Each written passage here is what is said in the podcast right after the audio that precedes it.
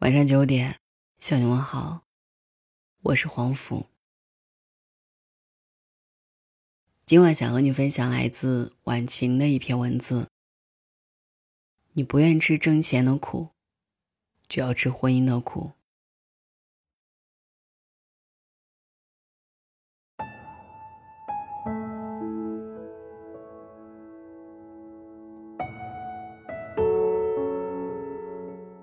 十几年前，我参加一次聚会，印象最深的就是一对中年夫妻。男人当众数落自己的老婆不会过日子，女人委屈地问自己哪里不会过日子了。然后男人就给她举例：明明已经有一个包了，还要买更大的一个包，这不是浪费吗？女人辩解说：“那是因为有孩子了，每次带孩子出去要拿的东西比较多，所以才买了一个更大的包。”男人继续说：“明明衣服够穿了，还老想着买衣服。”有人辩解说：“哪有女人不喜欢买衣服的？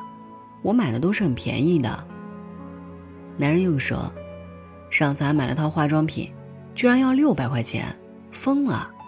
我都说他没脑子。”女人委屈的说：“人家还用两三千的呢，我已经很节俭了，好吗？”有位阿姨似乎不愿意男人当众数落老婆，忍不住对女人说：“你呀，就自己去找份工作，自己挣钱给自己花，那他就不说你了呀。”结果这句话更加刺激了男人，他大声嚷嚷道：“我早就跟他说，孩子已经长大了，去找份工作，不求能赚多少，起码以后有个养老保险啥的。结果托人找个专柜的工作，说每天要站很长时间，太累了。”干了半个月就不干了，后来又帮他找了个办公室文员的工作，说老板不好相处，又不干了。有人说，那一天站下来确实很累的，好吗？办公室文员虽然挺轻松的，但那个老板不好，我不想看他脸色。男人毫不留情地说：“是啊，这也干不了，那也干不了，只会在家吃闲饭。”当时的我年轻简单。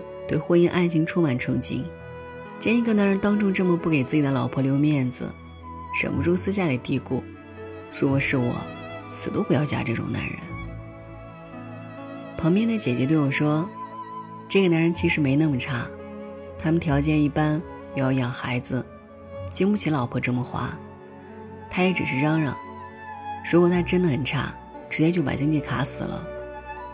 很多女人。”不肯吃社会的苦，就会吃婚姻的苦。后来的经历中，我越发认同这句话。微博里有一位听众经常深夜给我留言，时间久了，我大致的就拼凑出来了他的故事。叫他小雨吧。小雨二十岁那年经人介绍认识了现在的老公，半年后两人领证结婚，第二年。儿子出生了。儿子出生以后，小雨便和婆婆一起在家带孩子。起初，老公对她还可以，渐渐的就看她不顺眼了。现在孩子五岁了，老公对她越来越差，每次问她要生活费，都是满脸的不耐烦。买点什么东西，亲自挨顿数落。遇上老公心情不好的时候，骂骂咧咧也是常有的事儿。他觉得真的很憋屈，问我怎么办。说实话，我挺不理解他的。按说孩子已经五岁了，早就该上幼儿园了，平时让婆婆帮忙接送一下，自己出去找份工作，眼前的困境不就解决了吗？何须一次次的给我留言倾诉呢？我把自己的想法告诉了他，他说最初的时候，他想陪伴孩子长大，怕老人带出来的孩子毛病太多。所以没去工作，孩子三岁后就上了幼儿园，但现在工作不好找，有的呢离家太远，有的时间有冲突，还有的待遇不好，所以一直没有找到合适的。这是我第二点不认同他的地方，工作哪里是一找就能够找到十全十美的，先做起来，争取经济独立才是，然后再慢慢留意更好的工作。他说没干下去是因为离开社会太久，有点脱节，老板要求又高，干不好就挨训，所以受不了，回家了。我心想，也许老板脸色不好看，可回家老公的脸色又好看了吗？恐怕有过之而无不及吧。这些年，我接触过太多婚姻不幸的女人，有的是在家里毫无地位，有的是老公出轨成性，有的是被欺负到令人匪夷所思的地步。我一直感叹他们的忍受能力，竟然能在这样的婚姻里一待多年，人人各种欺辱践踏自己。当然，他们会有自己的理由，为了孩子，为了经济等等。可是。他们却鲜少真正拿出行动去改变什么，他们宁愿在家里看老公婆婆的脸色，也不愿意真的努力去改变一下现状，只等着你施个仙法，替他们解决这些问题。他们宁愿每个月找老公要钱，凭对方心情过日子，也不愿意骄傲的自己去挣个未来。他们宁愿每天在抱怨倾诉当中去度过，也不愿意静下心来。好好的去学习提升自己。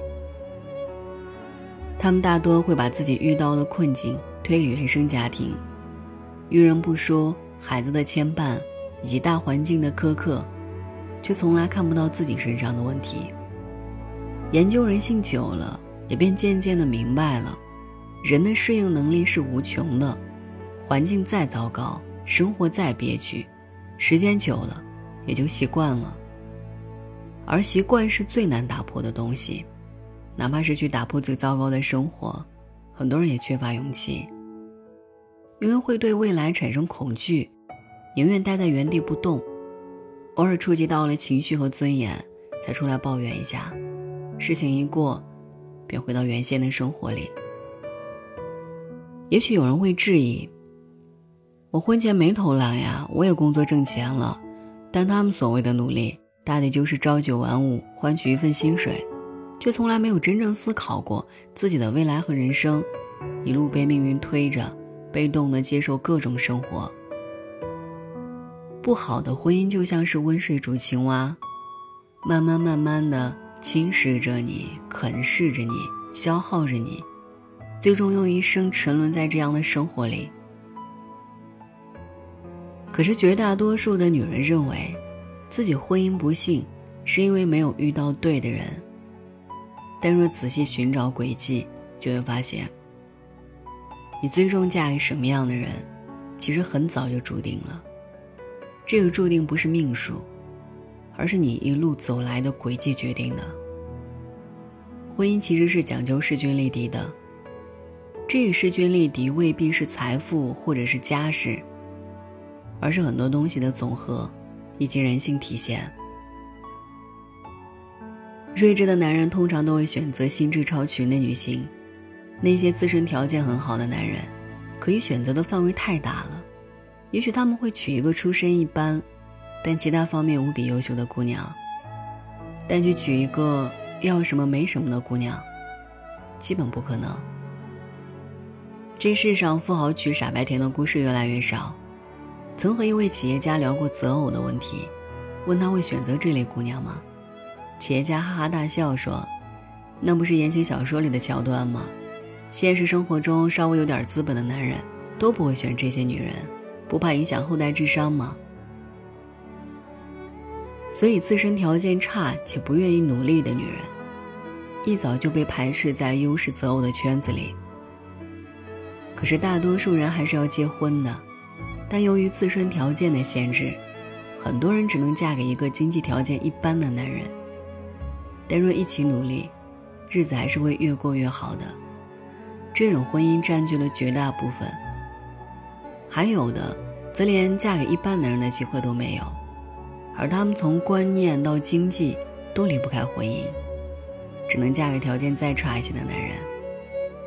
这样的婚姻本身就要付出更多的努力。才能向上发展。然而，一个在该学习时不愿意学习，该努力时不愿意努力，该奋斗时不愿意奋斗的女人，又怎么会突然脱胎换骨，变得勤奋不已呢？相反，他们的依靠思想很重，而他们所处的婚姻，并不能提供他们想要的一切，最终形成一个恶性循环。所以说，很多东西并非孤立存在，而是环环相扣。只想告诉所有的姑娘：如果你一早就勤于思考、勇于行动、善于改变，那些差劲儿的男人，想娶你都没有机会。你根本没有机会陷入这样的困境中。只是很多人明白这个道理，却败于自己的惰性，选择了眼前的安逸。然而命运所赠送的礼物，都在暗中标上了价格。你不愿意吃奋斗的苦，就会吃婚姻的苦。婚前苦不算苦，婚后苦才是真的苦。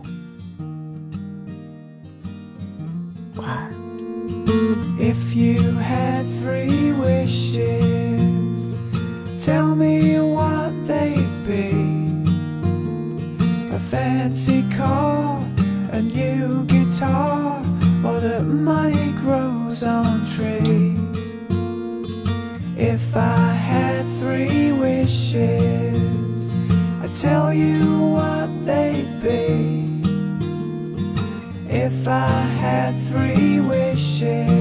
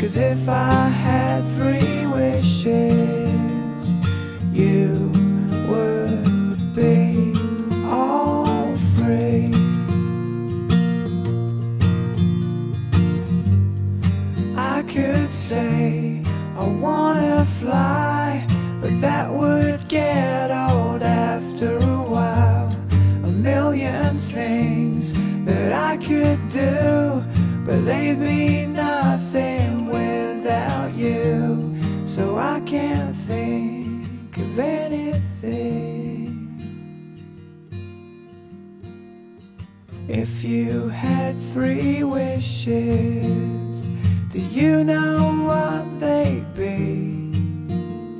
Would one get saved for a rainy day or for someone more in need? If I had three wishes, I'd tell you what they'd be. If I had three wishes, you